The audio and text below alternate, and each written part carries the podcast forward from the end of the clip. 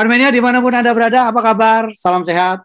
Semalam kita lihat balapan yang sangat luar biasa, GP Spanyol dan ini adalah uh, nonton balapan terberat bagi saya. Saya pernah nonton di Austin itu terbang dari Surabaya, Singapura, Singapura, Tokyo, Tokyo, Moskow, Moskow, LA, LA, Austin itu kata asal sangat berat. Tapi semalam lebih berat lagi karena saya harus naik mobil dari Surabaya jam 8 pagi, masuk Jakarta jam 5 setengah sampai hotel ternyata hotel nggak ada TV yang menyiarkan sehingga saya harus langganan video alhamdulillah dan harus nonton di parkiran rumah sakit karena ada masalah ibu saya. Oke, selama perjalanan saya banyak merenung, saya cukup bangga dengan Pertamina karena berkaitan dengan sekarang ini semua mobil uh, Formula sedang meringankan berat badan.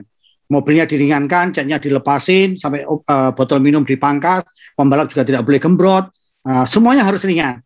Dan yang jadi masalah adalah sekarang uh, pengisian bahan bakar. Kalau dulu uh, ada pengisian bahan bakar, pem, uh, mobil bisa diisi bahan bakar secukupnya untuk pit stop, gitu ya saya. Ya. Isi lagi, isi lagi, isi lagi. Sekarang enggak.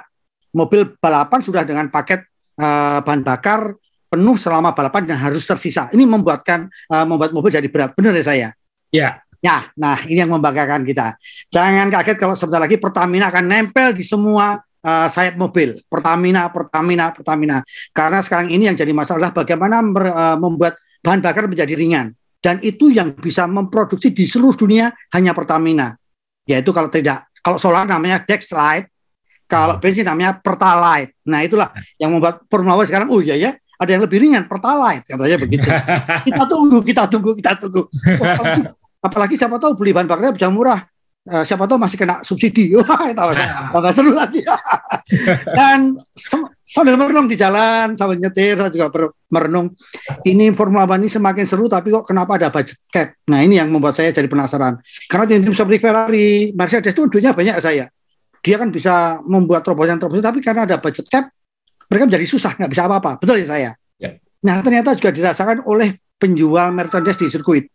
Mereka juga mengeluh gara-gara budget cap, gara-gara pandemi, gara-gara orang ke sini nggak punya duit, mereka menerapkan budget cap. Duitnya hanya bisa untuk membeli topi, kaos nggak bisa beli, kaos uh, kemeja nggak bisa beli. Pokoknya budget cap, budgetnya untuk membeli topi. Nah itu yang membuat saya rasa bahwa rugi karena keuntungan yang terbesar itu dari kaos semacam ini. Sekali lagi terima kasih Mas Jevon dari Sydney kirimannya. Oh ya, langsung kita buka aja, langsung kita buka dengan kuis Mas Dewo. Ya, jadi okay. lagi Mas Dewo, uh, Silakan, sekarang di, sedang di Jakarta. Kalau lagi ada yang mencari, uh, semoga urusan uh, ibunya di rumah sakit segera sehat ya Mas Dewo ya. Semoga Terima kasih Asa. Segera lancar semuanya. Dan bicara soal budget cap, uh, ini ada kado cap dari Mas siapa tadi Mas Dewo? Devon Hartanto, itu Formula One Evan Mania Indonesia cabang Sydney. Dia yeah. bekerja di Sydney. Jadi waktu nonton di Melbourne dia sempat BA, Mas mau titip apa gitu. Nah, nah cuma nanti kita akan kasih tahu teman-teman yang bertanya bagaimana cara membeli uh, Mercedes murah. Kalau bisa nitip aja yang di sirkuit supaya kalau Anda dapat kiriman tidak ditelepon oleh kantor pos bayar biaya, eh, biaya pajaknya gitu kan. Tapi bayar pajak juga nggak apa-apa sih. Kita bangga bayar pajak kan gitu kan.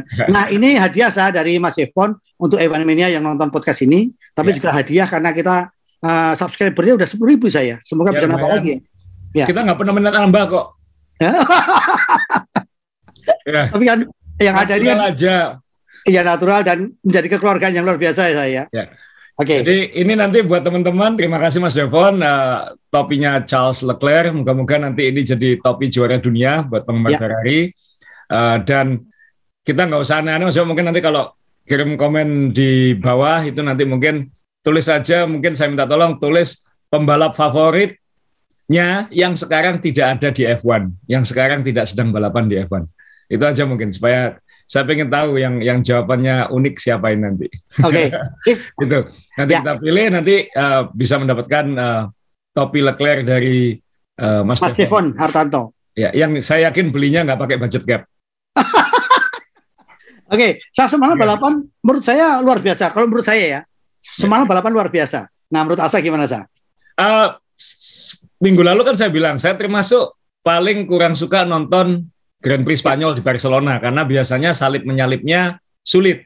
Betul. Karena sirkuit ini semuanya hafal, semuanya tahu seperti apa, uh, dan biasanya mengandalkan uh, pit stop strategi atau nyalip di pit stop. Ya.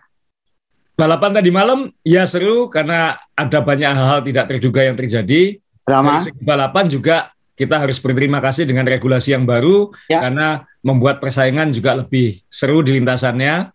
Uh, dan mungkin juga terima kasih khusus kepada Pirelli ya karena ban barunya yang 18 inci ini ternyata manage-nya juga sangat beda dengan sebelumnya sehingga variasi pit stopnya sangat terasa di Barcelona ini. Jadi antara dua stop dan tiga stop itu kan uh, unda-undi. Uh, tapi sepertinya tiga stop kemarin yang paling sukses. Dan yang satu lagi yang saya suka adalah biasanya di Barcelona ini kita bisa melihat urutan kekuatan secara urut gitu. Tapi ternyata kalau kita lihat foto stat ini, acak kan Mas Dewo dalam artian ya. Uh, ya. tidak tidak semudah itu membagi-bagikan. Ya mungkin ada yang kelihatan lah siapa yang di belakang kayak Williams ternyata masih belakang. Uh, kemudian uh, yang di depan siapa. Tapi tengahnya memang tahun ini benar-benar tahun uh, cendol dawet. Ya. Uh, dan Red Bull memang finish satu dua, tapi bukan finish dominan ya. Uh, jadi ya. satu duanya satu dua oportunis sebenarnya. Uh, jadi bukan satu dua mutlak satu dua hilang seperti Mercedes uh, dalam beberapa tahun terakhir.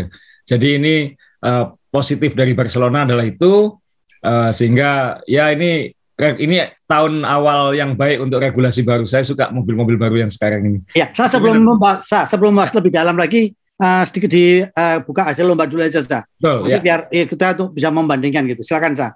Ya, jadi uh, uh, Red Bull satu dua, Verstappen, ya. Perez. Uh, nanti kita bahas apakah ini kontroversi tim order atau bukan. Ya. Russell solid luar biasa. Ini tetap menjadi satu-satunya pembalap yang selalu finish di lima besar uh, di enam lomba pertama. Ya.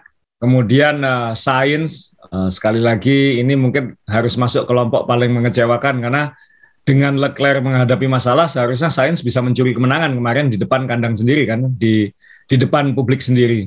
Ya. Hamilton uh, sempat mau nyerah di awal lomba, minta kenapa nggak dipensiunkan aja mobilnya, tapi uh, setelah disemangati untuk terus lanjut, uh, akhirnya mampu sampai peringkat lima, hampir empat, tapi ada masalah mobilnya overheating, mobilnya Russell juga, sehingga harus finish nomor 5. Botas, ya ini memang uh, pekerja Mas Dewo, saya dibayar untuk membantu Alfa Romeo, pokoknya dapat poin, dapat poin, dapat poin, itu nggak usah tarung aneh-aneh, kalau memang yang di belakang lebih cepat ngalah nggak apa-apa, tapi yang penting uh, dapat poin, dapat poin, dapat poin. Nah, ini selamat dapat poin ya. Ya ini ini ini pekerja F1 sekarang sudah bukan pembalap kayaknya kayak gitu. Terus kemudian uh, Alpin luar biasa karena qualifyingnya agak belepotan, tapi dua-duanya bisa dapat poin. Uh, Ocon di peringkat 7, Alonso peringkat 9, Norris uh, salut ini uh, karena amandel ya sakit radang amandel, uh, tonsilitis, uh, tapi tetap bisa dapat poin bahkan lebih baik daripada Ricciardo. Dan Sunoda mencuri poin terakhir. Uh, saya sempat berharap yang dapat poin terakhir itu Mick Schumacher tapi meleset lagi. nah, dan nanti kita ngomong kenapa kok Red Bull yang hijau kok nggak dapat poin. Nah, nanti kita nah, bahas nanti kita juga lagi, ya. Ya. ya, untuk klasemen gimana sih? Uh... Klasemen semua sudah berubah hanya dalam enam lomba. Uh, di awal musim uh, kita bilang wah Ferrari jauh, Ferrari jauh. Ya. Uh, sekarang sudah disalip di dua-duanya. Verstappen sekarang unggul 6 poin di klasemen. Uh, Leclerc masih nomor dua tentunya. Perez nomor tiga solid. Russell terus Russell, empat. Ya. Sains yang uh, underperform, Hamilton ya. selisihnya dengan uh, Russell sudah lumayan ini, hampir 30 ya. poin. Uh, kemudian Norris uh, tetap Norris, ya. uh, uh, satu poin, poin, poin, dikit-dikit Botas juga sama. Ya. Uh, Ocon dan Magnussen yang walaupun dalam beberapa lomba terakhir nggak dapat poin tapi masih di top 10. Uh, ya klasemen konstruktor Red Bull sekarang udah 125. Iya, nyalipnya langsung wik. ya. Karena kemarin poin maksimal 195, Ferrari masih di 169, Mercedes ini malah curiganya sekarang Mercedes yang mengancam Ferrari, Mas Dewo. Ya, Karena, nanti kita bahas saya ini menarik ya saya. Ya. Ya. Karena tiga tim atas ini sekarang uh, punya kekuatan dan kelemahan masing-masing yang masing menarik, menarik dibahas. McLaren kayaknya nomor empat dan susah ketiga kayaknya susah banget, tapi juga dikejar Alfa Romeo mungkin juga susah, jadi dia akan sendirian di situ. Ini mungkin akan berpengaruh musim depan, mungkin tengah musim nanti McLaren udah kita aman di peringkat 4, nggak mungkin naik, nggak mungkin turun, kita langsung fokus tahun depan misalnya. Ini kan bisa ya. jadi strategi juga. Betul. Uh, Alpine uh, dan Alfa Romeo masih bersaing, tapi uh, kalau melihat uh, Alfa Romeo hanya mengandalkan Bottas, uh, jangan kaget kalau Alpine nyalip nanti di akhir musim. Ya. Alfa Tauri yang agak mengecewakan. Bukan tahun ini ya, berat ya. Berat ya di situ ya. karena dia masih praktis bersaing dengan Haas. Haas yang Haas yang tidak upgrade kan di Barcelona Mas Dewa. Dia katanya baru akan upgrade nanti di Prancis katanya. Kenapa? Karena budget kayak bukan, karena budget katanya. karena, budget, karena budgetnya masih di bawah budget cap. Ya, jadi jadi dan jujur kan Gunter Steiner ditanya kenapa karena budget cap enggak karena budget. Wah ini anu ya uh, tim yang pahalanya paling banyak karena tidak pernah flashing ya. Karena dan Aston Martin uh, Red Bull hijau uh, uh, Perlu dibahas khusus ini, Sa. Ya, pabrik fotokopi ya. paling top di F1 sekarang ternyata masih di peringkat belakang. Uh, Williams ini juga uh, harusnya harusnya masih bisa bersaing dengan Aston Martin. Jadi ini seperti ini. Tapi sebelum kita bahas satu-satu hasil di uh, di Barcelona masing-masing tadi masuk ini ada grafis dari F1 yang juga bagus. Ya. Uh, ingat di awal musim uh, Leclerc mimpinnya 40-an poin. Iya, luar biasa ya 40 poin. nah, ya, itu kan semua sudah bilang wah ini sulit dikejar, sulit dikejar ya. kayak gitu. Nah, 6 lomba sudah dikejar. Walaupun lombanya dikurangi satu karena Rusia diputuskan nggak ada penggantinya ya. ya. Uh, tapi tetap uh, tetap 22 lomba akhirnya. Berarti kan masih sisa bisa 16, uh, ya. 16 lomba. 16. 16 lomba. Nah, 6, 6 lomba sekarang ketakutannya berbalik. Jangan-jangan Red Bull bakal dominan habis ini. Nah, dan apakah ini berarti Ferrari gawat darurat kan seperti itu? Ya. Nah, ini cepat sekali uh, beralihnya dan yang terjadi di Ferrari di Barcelona itu bikin tanda tanya nanti akhir musim bisa lebih parah lagi karena kita bicara soal alokasi mesin. Tapi itu okay. nanti waktu kita bahas bahas Khusus ya. ya. ya. Yang, yang pertama ya tentunya kita harus bahas nah, Verstappen ya. Uh, ya, saya, saya mau tanya dulu soal uh, Red Bull saya ini Verstappen saya. Ini kan uh, kalau kita mau jujur memang sempat kaget ya kita semalam bagaimana kesulitan me, uh, menekan apa menyalip Russell ternyata itu memang uh, DRS gak bisa dibuka gitu kan. Jadi sempat uh, habis balapan uh, terjadi uh, masalah lagi karena Red Bull lapor ke polisi Spanyol. Ini kok nggak bisa dibuka? Siapa yang menghack passwordnya Max Verstappen kok nggak bisa dibuka? siapa? Nah, saat tapi dibalik kesulitan menyalip uh, Mercedes, uh, sebenarnya itu kan kekuatan Red Bull luar biasa, sa. Dia menempel tanpa DRS. Asal melihat bagaimana? Apakah ya. benar Red Bull akan menakutkan tahun tahun ini? Ya, ini fotonya Mas Dewa yang dimaksud ya. tadi dia tidak bisa menyalip rasa kesulitan ya uh, di belakang karena DRS-nya tidak tidak mau buka. Ya. Uh, harus diingat bahwa hampir semua tim ke Barcelona membawa upgrade, termasuk Red Bull. Tapi Red Bull termasuk yang paling sedikit upgrade. Nah, hanya hal kecil-kecil saja uh, di sayap dan lain-lain. Jadi tidak tidak signifikan. Mercedes termasuk yang signifikan. Nanti kita bahas di akhir. Ferrari malah termasuk yang uh, sebenarnya signifikan. Uh, tapi uh, ternyata malah Red Bull yang yang unggul. Tapi bukan sekali lagi bukan satu dua karena dominan Bahkan Verstappen kan masalahnya dua kali ya. Uh, startnya bagus di peringkat dua. Waktu qualifying kan masalah juga di RS ya. ya. Sehingga dia uh, apa namanya tidak bisa pole position itu kan akhirnya ya, ya udahlah start nomor dua. Startnya bagus tapi nggak bisa nyalip Leclerc.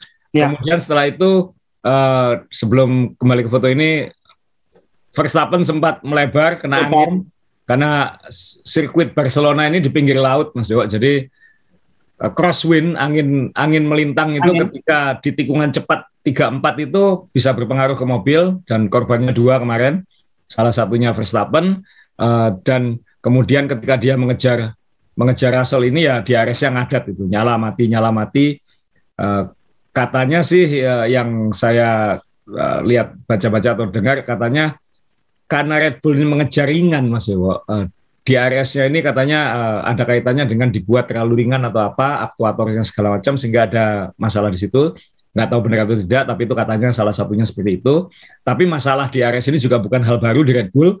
Uh, tahun lalu juga punya masalah uh, di RS juga. Uh, Verstappen sampai ngomel-ngomel uh, bikin DRS saja nggak bisa saat saat balapan kerja aja nggak bisa pakai DRS gitu. Nah tapi benar Mas Dewo, memang nggak perlu DRS pun sebenarnya sudah lebih cepat. Uh, analisisnya adalah tanpa DRS, Red Bull bisa 10 sampai 15 km per jam lebih cepat dari Mercedes di trek lurus. Dengan DRS lebih dari 30 km per jam lebih cepat. Sangar ya. Jadi Ya memang powernya luar biasa dan karakter mobilnya Red Bull ini memang uh, relatif low drag ya. Jadi uh, uh, top speednya di trek lurus uh, luar biasa. Russell saya kira sudah mengerahkan segalanya kemarin untuk membendung ya. kedua Red Bull itu, tapi ya memang kalah mobil gitu. Dalam artian ya ini memang uh, Red Bull nggak bisa ditandingi, apalagi dengan tidak ada Ferrari selesai. Kalau Leclerc kemarin tidak mengalami kerusakan, ya mungkin yang menang juga Leclerc. Kita kan uh, belum tahu juga gitu. Apalagi karena Verstappen sempat bermasalah dan lain-lain. Seharusnya kan Leclerc relatif aman menentukan strateginya sendiri di depan gitu. Nah, yang yang kemarin jadi kontroversi lanjutan adalah ya apakah ini tim order yang diperlukan kan? Kan uh, saya yang saya suka dari Perez adalah dia ini pembalap senior sudah pengalaman uh, dan mungkin juga sudah bersyukur bisa berada di tim terbaik mungkin tahun ini sehingga dia tidak ngomel keras uh, dia di radio saat live hanya ngomong nanti kita bicarakan setelah lomba. Uh, dan setelah lomba pun dia juga tidak ngomel secara publik dia bilang ini hasil yang terbaik untuk tim kan yang terjadi waktu itu adalah karena Verstappen ini bermasalah di RS dan melebar, Red Bull mengubah sedikit strateginya langsung jadi tiga stop. Kan sebelumnya mungkin uh, semua tim dua stop atau tiga stop ditentukan dalam situasi lomba. Kalau aman dua stop, dua stop. Kalau butuh tiga stop, tiga stop. Nah, Verstappen langsung diputuskan tiga stop, pasang ban soft, lalu uh, secepat mungkin mengejar yang yang di depannya. Sedangkan uh, Perez uh, dikondisikan dua stop waktu itu rasanya untuk mengcover Russell dan mungkin Sainz. Nah, kemudian ya. begitu uh, Verstappen sudah nyalip Russell kan ya dikasih tahu kalian beda strategi uh, Perez jadi jangan jangan apa ya jangan menimbulkan masalah intinya kan seperti ya. itu. Sehingga kemudian Verstappen lewat dan setelah Verstappen lewat uh, Perez ternyata punya tabungan waktu cukup dengan Russell dan dibuat tiga stop juga. Nah, tapi Perez hadiahnya adalah stop terakhirnya Perez itu pakai ban soft sehingga dia ini kesempatanmu dapat fase lap itu katanya Red Bull. Nah, apakah ini adil untuk Perez? Ya, apa pun yang terjadi ini adalah tim ya, nggak nggak ya. boleh uh, individual. Uh, ini sudah cerita lama dulu zaman Michael Schumacher, Rubens Barrichello malah lebih parah lebih lagi. Sadis lagi. Ya, lebih sadis lagi. Uh, dan ta target utamanya kan tetap juara dunia, uh, baik pembalap maupun konstruktor. Dari sisi konstruktor, buat Red Bull ini poin maksimal didapat dua-duanya, jadi nggak ngaruh siapa yang di depan, tapi uh, Red Bull mungkin tetap merasa bahwa opportunity untuk jadi juara dunia pembalap terbesar tetap lewat Verstappen. Jadi Verstappen harus diprioritaskan. Ya. Nah, jadi, uh, saya boleh tanya soal mentalitas, sa? Ya. Ya. Uh, DOD-nya dapat Lewis Hamilton. Lewis Hamilton sempat mau menyerah tapi lanjut. Jadi ya. ini kan ada bagus sekali peran tim untuk saya uh, istirahat atau terus ini juga bagus menurut saya. Uh, ya. Bagaimana kita kalau dalam satu tim kerja kan seperti itu kan kalau ada yang menyerah jangan ya. manajemen yang manajemen yang mengepus. Di sini ya. juga kita lihat manajerialnya juga bagus sekali. Persiapan kan tadi malam kita lihat uh, mentalnya kan bukan mental istilahnya orang yang gampang menyerah dengan DRS yang bisa kebuka. Itu kalau tidak semua orang mampu kan dengan ya. dengan kondisi yang emosi sangat tinggi, ya, ya kan masih bisa ya. itu. Sementara uh, kita lihat Perez, Perez juga oke okay, saya orang kedua gitu. Ini yeah. demi tim. Sampai yang saya mau baterainya kan uh, tolong uh, Mas Tabe suruh mikir dulu aku yang gantian nyerang. Ini kan menurut saya kan timbuk yang sangat luar biasa sa. Terlepas yeah. dari sportivitas ya. Yeah. Asal melihat uh, ini kan jujur ya untuk kita yang masih muda kan perlu belajar mentalitas seperti ini dalam sebuah komitmen organisasi gitu kan sa. Iya. Ya ini ya ya pada akhirnya kan prioritas tim apa? Ah, prioritas tim itu apa? Tujuan akhir tim ya. itu apa? Yang itu yang harus di, dicapai. Suka atau tidak ya. tidak mungkin semua happy. Ya. uh, itu yang dilakukan Ferrari dulu untuk meraih sukses. Ya. uh, dan uh, itu yang gagal dilakukan McLaren Honda dulu dengan Prost dan Senna. Karena jadi uh, Lewis Hamilton dengan Nico. Nico ya ya Untung untung Nico dan uh, Hamilton dulu mobilnya dominan banget jadi tidak tidak terganggu tim lain. Nah, ya. dalam situasi Red Bull sekarang kan merugikan sekali ya. Bisa merugikan. Belum ya. belum tentu sekarang tapi harus diingat kan kalau misalnya ini sekarang Verstappen hanya unggul 6 poin di klasemen. Kalau dia di belakang Perez kan berarti poinnya mepet dengan Leclerc kan? Ya. Sehingga ya. uh, mungkin bagi Red Bull ya ini tetap terbaik dan memang uh, ya kita harus mengenyak, mengesampingkan sisi-sisi apa ya kasihan sayang dan uh, berbagi itu untuk mencapai tujuan akhir. Tujuan ya. Jadi uh, dan Horner juga bagus uh, komentarnya setelah lomba dia bilang ya kan pembalapnya aja belum tentu tahu situasi mobilnya seperti apa seperti itu. Nah kita yang di pit uh, itu tahu ada apa saja yang terjadi. Jadi kalau mereka ini sampai bersaing nanti ada masalah yang bisa muncul sehingga yang kita putuskan adalah yang terbaik untuk tim itu yang yang utama. Ya. Ya, ya Dan, mungkin, ya, mungkin pada suatu titik nanti Perez akan dikasih kesempatan untuk untuk menangkan tim biasanya kayak gitu. Nah. Ya, dan memang uh, Verstappen juga istilahnya orang yang tidak uh, kacang lupa kulitnya ya. Dia selalu menyebut Peko ini orang yang sangat berjasa dalam dalam karirnya juga ya saya. Ini kan ya. kan juga cukup menarik sekali hubungan ini kalau kita lihat uh, dulu antara Lewis Hamilton dengan Nico Rosberg gitu kan. Ya, ya dan potensi nanti ini Hamilton dengan Russell kan kita nggak tahu. nah benar sah, benar sah nih. Uh, ada lagi untuk Red Bull saya karena uh, problem yang dialami Red Bull ini apakah problem yang berat seberat Ferrari semalam Sekali lagi Red Bull kelihatan kecepatannya paling meyakinkan. Uh, manajemen bannya juga bagus itu catatan utama Red Bull. Uh, dia memanage bannya lebih bagus, jadi mobilnya lebih irit ban daripada Ferrari misalnya. Uh, dan itu bisa jadi senjata untuk lomba-lomba yang membutuhkan itu. Uh, kendala utama Red Bull adalah masih adalah masalah kecil-kecil kan Mas Dewo. Uh, ya. Dia gagal finishnya karena masalah kecil-kecil, fuel pump, DRS bermasalah, sensor Eh, sensor. Jadi hal kecil-kecil yang yang finger trouble istilahnya. Jadi ya. kalau mereka tidak tidak bisa terus itu terus terjadi karena takutnya itu kan jadi habit ya. hal-hal uh, kecil-kecil itu jadi habit berarti kan ini masalah operasional kecil-kecil di tingkatan uh, tim mekanik seperti itu. Nah, ini yang harus di harus diperbaiki. Ya. Tapi itu lebih sedikit daripada yang lain kan kalau dipikir masalahnya sekarang. Ya di lomba-lomba pertama kita pikir masalahnya Red Bull lebih besar dari yang lain karena ketahanan mesin. Tapi sekarang ya. uh, situasinya malah berbalik. Sekarang kita malah melihat ini malah punya masalah mesin mungkin lebih besar daripada Red Bull. Kenapa sah? Di awal musim kita lihat oh kayaknya solid ini Ferrari, ya, ya kan kayaknya solid. Uh, bukan mesin paling cepat mungkin tapi overallnya paling paling netral, paling paling tengah lah, paling aman gitu. Tapi ini masalah power unit sudah diakui power unit. Nah, kalau Red Bull kemarin masalahnya kan fuel pump yang yang di sekeliling mesin, bukan mesinnya sendiri. Ya. Sedangkan ini masalahnya di power unit di di mesinnya. Uh, di power unit itu kan bisa M, MGUK, MGUH, uh, baterai atau uh, mesin combustionnya sendiri. Tapi ada masalah di power unitnya. Nah, tahun ini kan 22 lomba hanya boleh pakai tiga masuk. Ini lomba keberapa? Keenam. Berarti ini kan mesin yang dipakai, power unit yang dipakai oleh Leclerc ini kan sudah mendekati masa akhir kan? Sudah mendekati masa akhir pemakaian. Nah kalau ini masalah, enam lomba bermasalah, nggak sampai enam lomba ini kan lima setengah lomba hitungannya. Ya. Berarti kan lima setengah lomba, lima setengah lomba, enam belas, berarti dia harus ambil penalti mesin di akhir musim. Dan itu belum tentu sekali. Ya, iya, belum tentu sekali. Belum tentu sekali. Nah ini ini akan jadi uh, eh, PR ya. Mungkin nanti di lomba ke-18 atau ke-19 kita akan mengingat lagi kejadian di Barcelona ini bahwa Leclerc mengalami masalah power unit. ini dan uh, di San Marino kalau nggak salah juga Sainz juga sempat ganti power unit. Uh, belum dapat penalti ya karena kan selama mesin itu masih bisa dipakai lagi itu ya. itu belum belum di penalti gitu. Sebelum memakai mesin keempat misalnya. Nah ini akan jadi kendala dari segi mobil uh, saya kira masih solid ya upgrade-upgrade-nya kayaknya juga uh, sesuai tujuannya. Uh, sayang tidak kelihatan hasilnya karena gagal finish. Satu uh, Leclerc masalah masalah power unit, Sainz belepotan balapannya jadi ya. hasil hasil akhirnya itu tidak mencerminkan upgrade yang sudah dilakukan. Ya. ya seperti itu.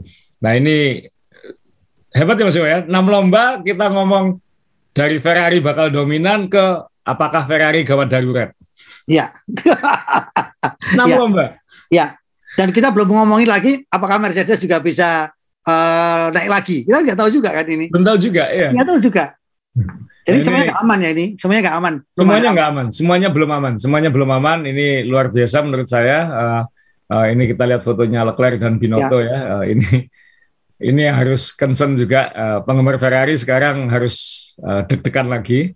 Uh, kan tahun lalu gagal menang, uh, sedih. Ferrari kalau tahun ini bisa menang satu aja senang. Sekarang Ferrari sudah menang dua, sedih juga ternyata Mas Dewa ya, karena ya. sekarang keinginannya lebih tinggi lagi gitu. Ya. Nah, yang jadi kendala utama Ferrari sekarang juga selain Leclerc punya masalah uh, mas masalah power unit di Barcelona, unit, ya. sains tidak maksimal gitu. Betul. Sains tidak maksimal. Ini ya. ini mungkin lebih menyebalkan daripada daripada masalah teknis gitu karena pembalap satunya ini yang jadi omongan setelah lomba itu adalah seharusnya kemarin Sains yang menang gitu di saat Leclerc bermasalah seharusnya Sains yang menang. Tapi Sains sekali lagi uh, saya termasuk yang mendukung dia musim ini yang agak uh, kecewa dengan lo kok kayak gini anak ini kayak gitu. Nah dia itu apa namanya uh, sering melintir saat qualifying apakah itu overdriving atau apa. Ini di sini juga begitu. Qualifyingnya tidak uh, tidak optimal, meskipun mungkin ya. ada masalah mobil mungkin tapi tetap tidak tidak maksimal. Startnya juga jelek kemarin langsung melorot ke belakang. Ya. Keluar lintasan juga seperti itu dan dia orang Spanyol harusnya tahu crosswindnya Barcelona jadi bukan ini ini tempat dia bermain-main gitu kan harusnya uh, tidak harusnya tidak mengalami itu. Ya. Nah, jadi kalau Sainz tidak bisa segera perform, ya Ferrari nanti kecolongan karena Perez perform sekarang. Perez sangat Betul. perform. Iya. Betul, sah. Betul. Jadi semalam saya juga mikir ini benar-benar sekarang namanya kita ganti aja sekarang Carlos Pain, ya kan? Jadi Carlos Pain karena saya juga berpikir kenapa kamu di Barcelona kamu orang Spanyol tapi kok tidak menang? Pasti saya curiga, pasti dia pendukung Madrid ini. Karena ke Barcelona dia nggak suka. Pasti ini, pasti ini. Nah, kita bahas. Nah, sa sekarang ini kan Ferrari berat ya, satu power unit, satu mentalitas sa. Ya, saya nggak tahu itu mentalitas atau atau apa sah? Atau apes atau apa kan juga nggak tahu gitu. Iya. Karena ada ada kecenderungan pembalap kalau under pressure kan dia overdriving juga gitu. Nah, Sainz ini kan pertama kali dalam karirnya punya mobil yang bisa menang, yang bisa menang setiap setiap lomba, bukan uh, sesekali. Ya mungkin dia lebih under pressure aja untuk untuk perform gitu. Apalagi ya. semakin ketinggalan, semakin under pressure, semakin ketinggalan, semakin under pressure kan Uh, tinggal kita lihat bisa ngatasi itu enggak? Ya. ya. Uh, saya kira resepnya resepnya Ferrari gimana sah untuk bangkit sah? Ya secara tim mereka harus bisa membuat sains lebih nyaman gitu kan. Kan nggak nggak boleh di nggak boleh dirusui kan Mas kan harus tenang. Kamu butuh apa? Kamu butuh apa? Kamu butuh apa? Kita bantu. Kamu butuh apa? Kita bantu. Kamu bisa salahin ya. Kalau salahin nanti minggat gak pulang nanti. Kalau anak-anak sama sekarang tuh marah-marahin minggat gak pulang. ya, terlalu jauh dari uh, akhir musim mas, masih terlalu ya. dini. Jadi ya. masih banyak lomba. Ayo kamu butuh apa? Kamu butuh apa yang bisa kita kita support itu yang harus dilakukan oleh ya. oleh Ferrari. Karena tahun lalu kan Sainz secara poin mengalahkan Leclerc. Iya. Kenapa kok tahun ini uh, seperti ini? Nah ini yang harus di uh, secara internal Ferrari harus bisa membereskan uh, selain mengatasi masalah ketahanan juga uh, mengatasi masalah uh, psikisnya Sainz itu yang yang harus dilakukan karena bayangkan kalau kemarin uh, Ferrari menang Sainz yang menang di Barcelona itu akan berita yang besar kan Mas Jo. Ya betul betul sah betul sah uh, masih ada lagi Ferrari sah uh, bagaimana yang kita kadang-kadang tahun uh, apa tahun ini kadang-kadang ternyata ini Ferrari mendapat cobaan yang cukup berat untuk kembali lagi uh, perform. Ada tambahan lagi untuk Ferrari, sah? Uh, ya nanti kita lihat di Monaco ya karena Ferrari harusnya uh, karakter mobilnya harusnya cocok untuk Monaco. Ya. Uh, semoga apesnya Leclerc di Monaco hilang uh, sudah ya. dibuang sekarang uh, dan dan dia bisa bisa lebih baik lagi dan siapa tahu Sainz bounce back-nya malah di Monaco kan kita nggak tahu. Ya. Jadi Ferrari ini di satu sisi juga under pressure karena di Monaco dia harus Uh, untungnya seminggu ya, jadi balapan ini minggu, minggu besoknya langsung balapan lagi sehingga uh, bisa cepat membalik lagi situasi. Jangan-jangan ya. nanti kita Senin depan ngomongnya udah beda lagi, kita ngomongnya, lu Red Bull bermasalah. Ya. kita nggak tahu ini ya. uh, roller coasternya musim ini menurut saya cukup cukup. Luar biasa ya. Dan ingat uh, apa yang katakan Asa, juara dunia tidak boleh melakukan kesalahan apa pun, baik pembalap maupun tim, gitu ya. kan? Kemudian juga asal selalu bilang satu poin pun harus diselamatkan. Dan terbukti kan kemarin di uh, Maranello waktu kehilangan uh, Leclerc kehilangan tujuh poin itu ternyata sekarang kerasa ya. Selisih ya, satu. poin kan? Ketinggalan enam kan ya? Iya kan? Seharusnya ya. kan dia menang satu kan? Masih masih unggul ya unggul satu kan ya inilah ah. Formula One jadi Formula One uh, Formula One jangan hanya dinikmati salib menyalipnya saja tapi di balik ini ternyata di balik kulitnya itu luar biasa Ya, kemarin saya Mas Yo. Oke Mercedes ya, Sa. Ini, ya. nah kebetulan saya pakai Mercedes ya, karena saya bangga Mercedes ini sudah bisa uh, mendapatkan solusi untuk menghilangkan porpoisingnya. Jadi yang betul-betul tuh sepele ternyata saya. Jadi dari shock breaker itu yang per diganti dengan per daun. Udah, jadi kayak truk-truk itu kan, nggak ada gerak. per daun. Kuno banget ini orang tua banget ya per daun. sa Mercedes bagaimana sa? Ya sekali lagi Russell uh, solid uh, finish ya. nomor tiga dapat podium lagi. Tinggal kayaknya kalau Mercedes bisa memperbaiki situasi lagi, mungkin dia bisa mencuri kemenangan musim ini. Uh, saya yakin Mercedes pasti bisa dapat satu dua menang lah sebelum akhir musim. Uh, malah mungkin mengancam Ferrari ini kalau enggak kalau Ferrari-nya enggak hati-hati. Uh, dan upgrade-nya Mercedes kan termasuk yang paling ditunggu ya Mas Jo ya. Ini ya. ini seperti apa? Jadi sayangnya secara kasat mata kita nggak bisa melihat uh, apa saja yang uh, berubah di di mobil Mercedes, mobil Mercedes uh, karena itu. perubahan itu banyak di bawah atau detail-detail di samping.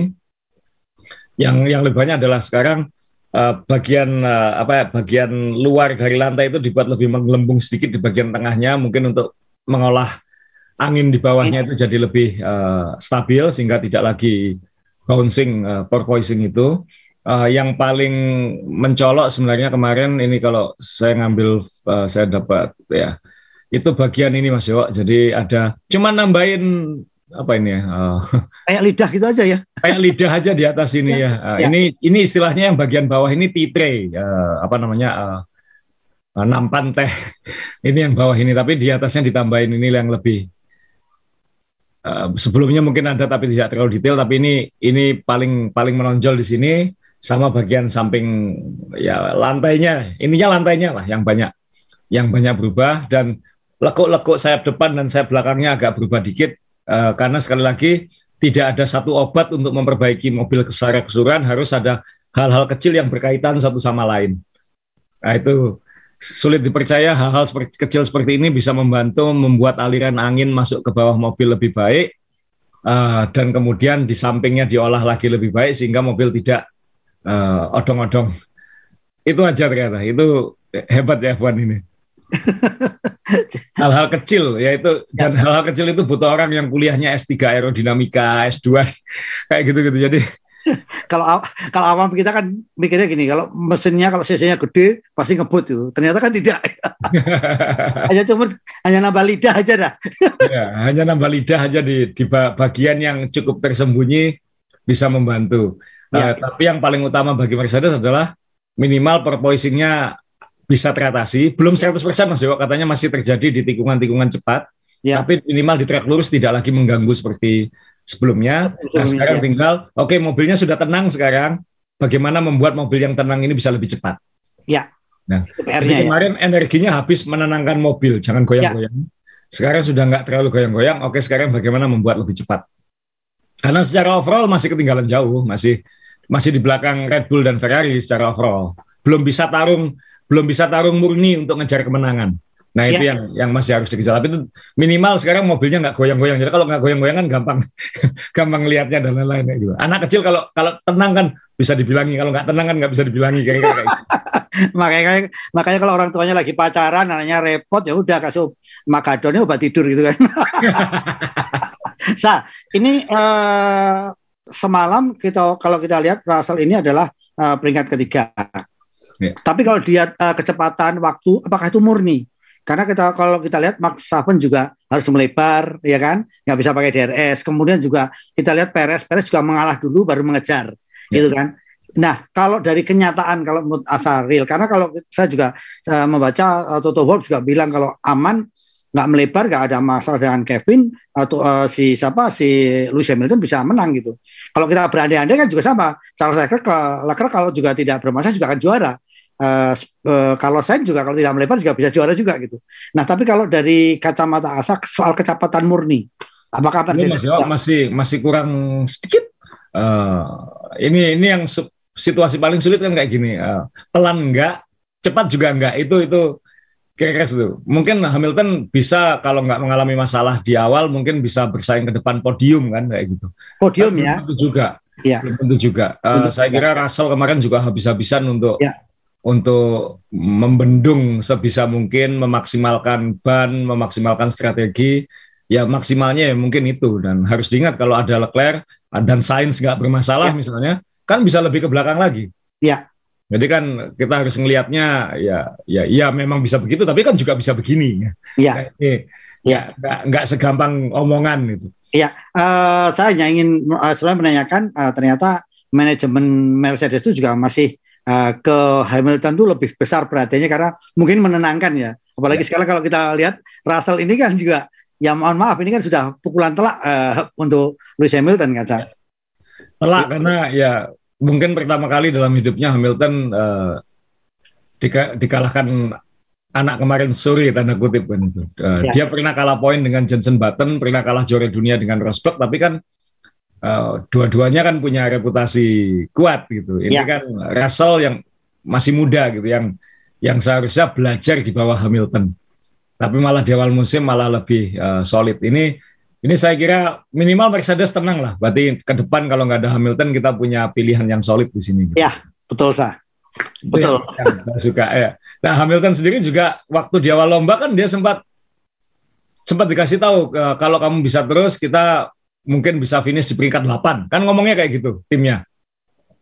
Nah Hamilton langsung jawab, daripada memaksakan apa nggak mending kita nggak finish saja lalu menghemat mesin. Sempat ngomong kayak gitu kan. Tapi akhirnya kan diputuskan untuk terus. Jadi mungkin motivasinya Hamilton sudah nggak nggak sama kayak dulu kan. Ngapain aku habis-habisan untuk peringkat 8. Kan kayak gitu. Nah ini waktu itu terjadi di lomba saya mikir eh, ini udah juara dunia sudah males tarung ya ini. Gitu. Ya, ya, ya. Uh, kemudian ada juga omongan uh, kenapa Hamilton kok uh, di awal lomba bersenggolan? Kan nggak ada yang salah kan itu memang racing incident. Tapi ya itulah rasanya hidup di papan tengah. Kan kalau Hamilton kan mayoritas karirnya di depan nggak pernah nggak uh, pernah uh, dikelilingi orang-orang lain.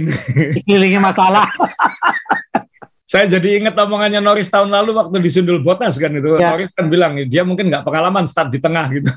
kan di tengah itu kan lebih sulit gitu.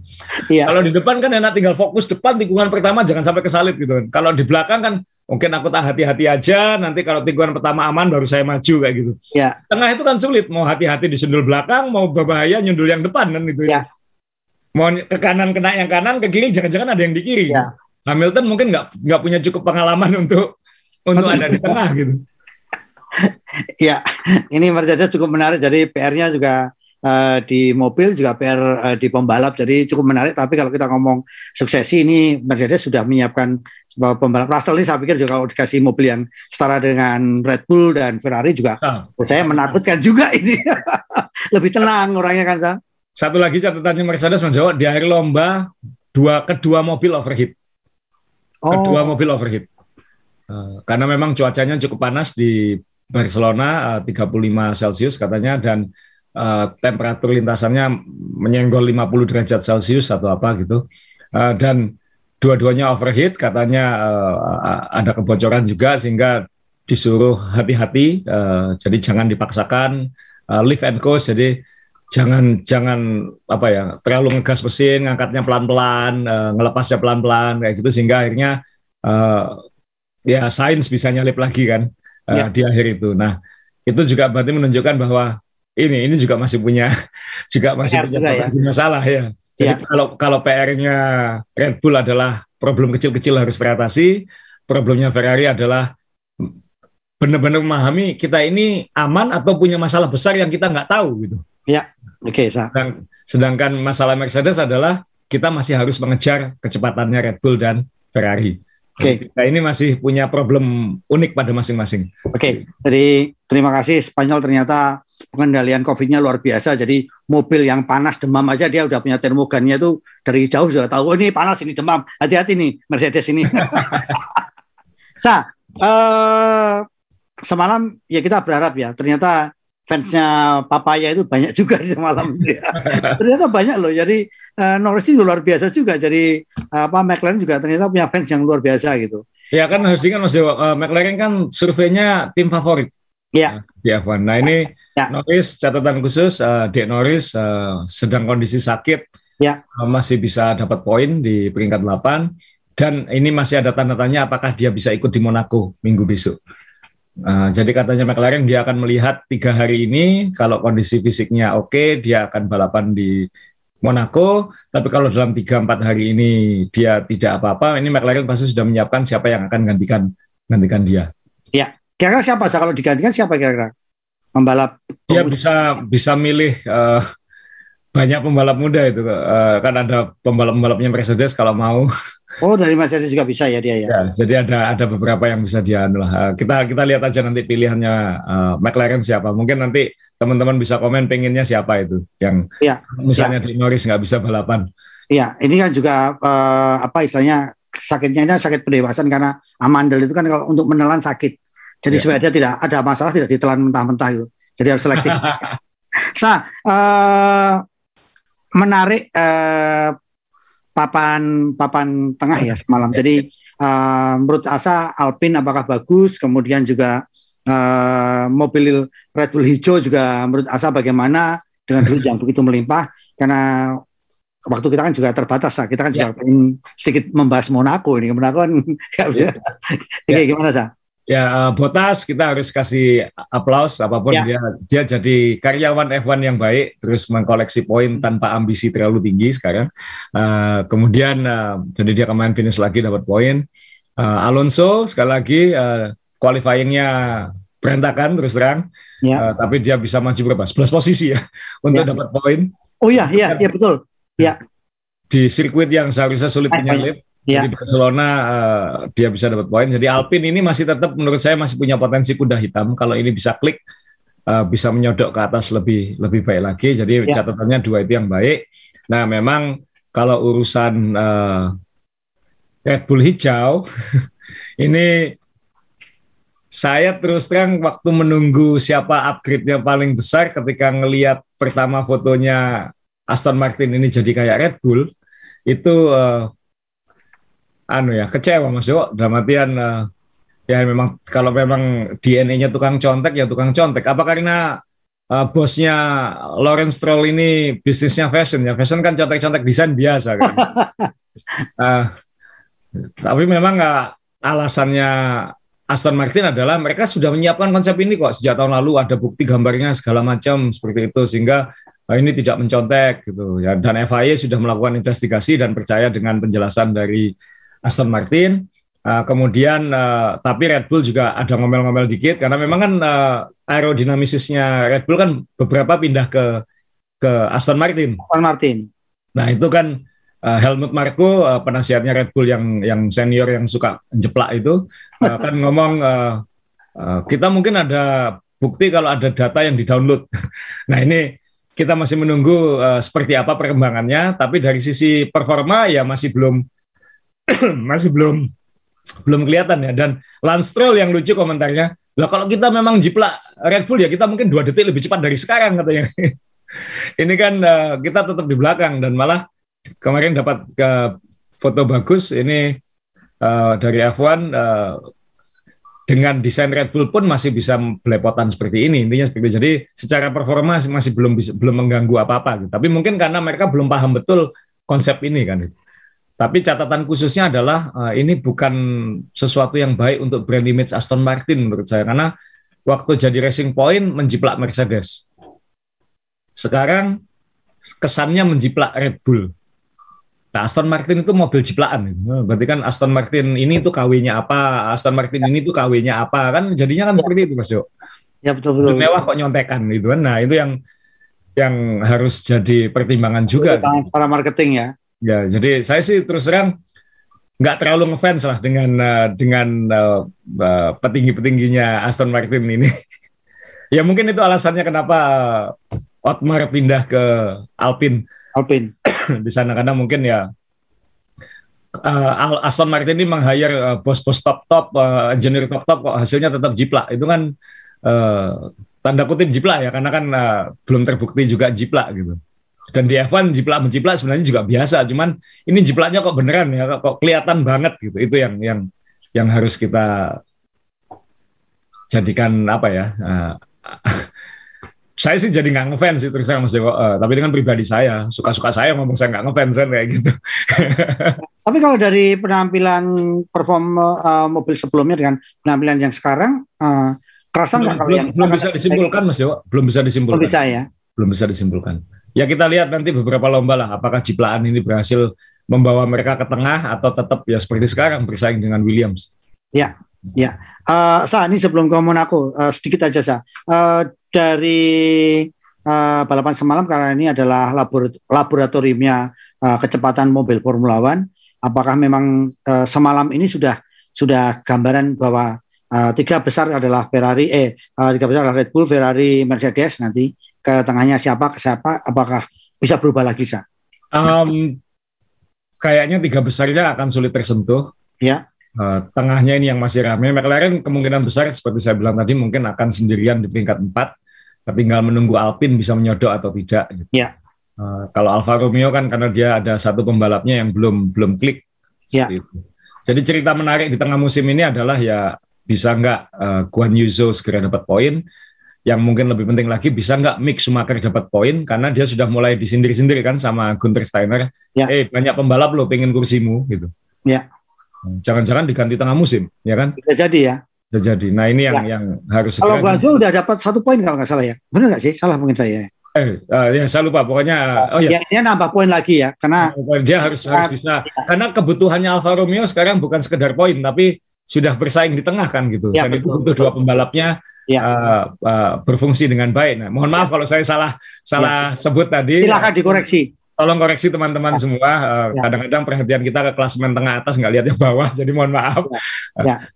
Okay. Dan uh, kemudian ya tinggal papan tengah ini dan uh, ini masa-masa penting lomba sekarang sampai kira-kira lomba ke 10 12 uh, karena banyak kontrak sudah mulai dibicarakan bulan Juli Agustus untuk musim depan uh, kemungkinan-kemungkinan segala macam tim-tim harus membuat keputusan uh, Agustus itu rata-rata sudah harus membuat keputusan tahun depan seperti apa. Nah, ya tengah musim ini harus dimaksimalkan oleh oleh mereka yang under pressure. Oke. Okay. Ya, Baik, uh, sah uh, kita ke Monaco. Ini jadi kan uh, dari Barcelona kita ke Monaco dalam kondisi tadi kalau Asa bilang uh, kemarin kita lihat Ferrari under pressure. Uh, sekarang ini kan kita lihat sekarang sudah beralih uh, ada di Red Bull. Jadi bebannya Ferrari mungkin akan semakin berat gitu kan. Tapi apakah di Monaco bisa mengembalikan dengan uh, karakteristik mobilnya Ferrari cocok dengan Monaco atau mungkin bagaimana Asa melihatnya? Ya Monaco harusnya Ferrari lebih cocok. Ya. Uh, tahun lalu pole position tapi nggak bisa start karena nabrak setelah pole position. uh, dan Leclerc kemarin saat history Grand Prix juga nabrak. Lagi, ya. Dan di Barcelona masalah power unit. Ya, moga-moga apesnya udah hilang di Monaco uh, dan bisa bounce back. Uh, lebih istimewa lagi kalau bounce backnya itu Ferrari misalnya satu dua atau Sainz menang. Nah ini juga jadi pertanyaan sekarang. Kalau misalnya Sainz yang unggul, apakah di tim order sekarang? Karena kebutuhannya Leclerc untuk tim order lebih tinggi daripada kebutuhannya Verstappen tim order. Itu itu yang terjadi sekarang. Jadi kita lihat di Monaco seperti apa. Jadi uh, saya kira Monaco nggak perlu kita jelaskan terlalu banyak Mas Joya penggemar Evan saya saya rasa sudah paham ini oh, balapan ya. paling bergengsi, sulit salib menyalip, qualifying sangat penting uh, dan uh, suasananya juga mungkin uh, tradisinya F1 di situ sangat kuat. Uh, ya. saya, saya pengen nambahin Mas sebelum kita akhiri karena kan sudah waktu sudah berhabis. Uh, weekend ini kita bukan hanya bisa menonton balapan Monaco, ya. Kita juga bisa melihat satu lagi balapan terbaik di dunia yang usianya sudah lebih dari 100 tahun, yaitu Indy 500. Oh. Kebetulan saya ngikuti qualifyingnya, saya salah satu uh, bucket list saya yang belum kesampaian adalah nonton Indy 500. Saya sudah nonton F1 di Indianapolis berkali-kali, saya sudah uh, nonton Uh, babak latihan Indy 500 saya pernah nonton karena kebetulan waktu itu lagi di Indianapolis, tapi saya belum pernah sempat nonton Indy 500-nya. Uh, dan itu balapan yang ditonton setengah juta orang di di sirkuit uh, Indianapolis Motor Speedway itu. Di sirkuitnya? Di sirkuitnya, uh, 400 ribu lebih. Uh, sirkuitnya kotak ya, bukan oval. Itu kotak 4 kilo. Uh, dan uh, barusan uh, weekend kemarin qualifying, dan qualifyingnya itu seminggu sebelum memang. Uh, dan qualifyingnya itu rata-rata 4 lap bukan satu lap, empat lap. Rata-rata yang tercepat dapat pole position.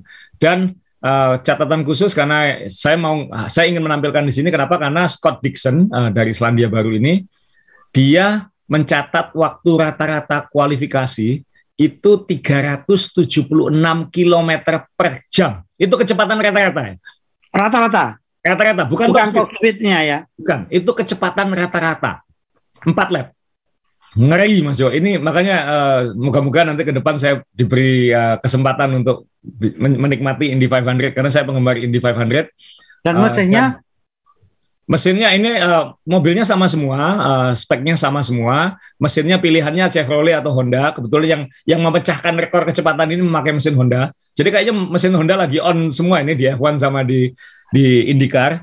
Ya. Uh, mobilnya IndyCar tentunya pakai visor ya. Jadi ada halonya di dalam tapi di dilapisi visor. Uh, dan uh, ini ini saya sangat saya termasuk yang ngikuti IndyCar juga. Ini pembalapnya Scott Dixon uh, ya. dan ini tradisinya Brickyard, uh, julukannya India Indianapolis Motor Speedway itu adalah karena dulunya dari batu bata ini ya, batu-batu dan saya beberapa kali ke sana uh, saat nggak ada balapan pun saya suka ke sana karena ada museumnya bagus banget. Uh, saya menganjurkan kalau ke Amerika misalnya sempat ke Indianapolis wajib ke Indianapolis Motor Speedway dan melakukan apa yang saya lakukan. Oh, tradisinya juaranya atau pole position adalah mencium uh, the brick ya, jadi mencium batunya itu. Jadi eh, ini tahun 2016 Mas Jawa. Jadi ya. saya melakukan itu tahun 2016. ya, penggemar balap lah. Uh, ya. Penggemar balap. Saya ingin ingin lakukan itu. Ini pagodanya Indianapolis. Uh, jadi weekend besok uh, setelah nonton Monaco dini harinya mungkin bisa nonton Indy 500 dan sekarang streaming banyak banyak channelnya. Itu aja Mas ya, mungkin. Ya, ya inilah kalau pecinta balapan seperti ini, asal mencium uh, batu batanya ini, saya pun ya waktu bisa ke Austin, saya kan melakukan nazar untuk um, muterin sirkuit. Itu kan juga itulah kenikmatan kita kalau kita suka kita hobi uh, uh, otomotif. Sekali lagi uh, Ewan Mania, saya sedang berada di Jakarta dan benar-benar saya ada di kamar hotel. Sebelah saya anak saya sedang kuliah online ya kan? Jadi kalau lihat korden ini jangan berpikir sedang masas ya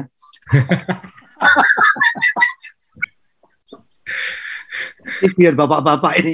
Ewan Mania terima kasih dan selamat untuk Asa kemarin Bromocom Challenge luar biasa yang nonton juga banyak termasuk Jepon yang memberi topi tadi jangan lupa ada juga ada juga cyclist di Sydney kalau ke Indonesia pas Bromocom juga supaya bisa ketemu dengan Asa dan Asa pun sering ke Australia untuk bersepeda siapa tahu bisa ketemu juga.